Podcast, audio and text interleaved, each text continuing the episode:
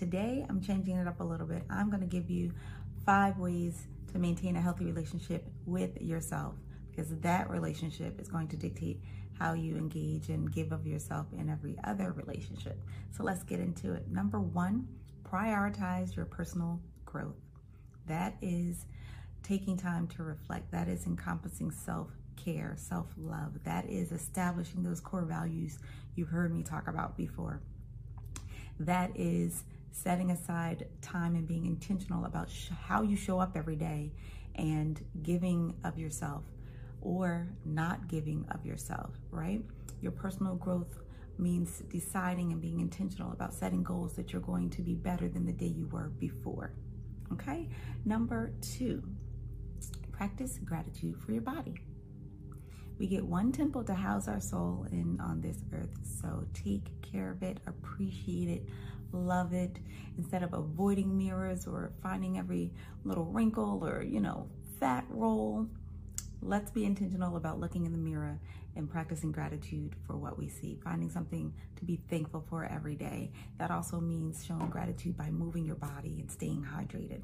So let's take care of this temple that we have. Number three, be kind to yourself.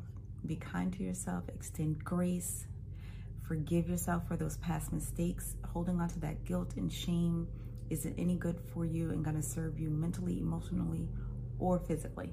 So let it go, move on. Don't beat yourself up for the thing you didn't get to do yesterday. Today is a new day, a new opportunity. So be kind to yourself. Next, quiet the inner critic. Make that voice in your head that tells you you're not good enough, that voice that says you're not ready, that voice that says, well, what will they say or think, right? Quiet the inner critic. And in order to do that, we need to raise the volume on our affirmations. We need to raise the volume on um, being intentional about uh, affirming and telling ourselves and reminding ourselves of just who we are and whose we are. You need to be intentional about speaking those things that we want and that vision that we want for our life so that that is the louder voice. And lastly, let go of perfectionism. It will stunt your growth. There is no perfect time but now.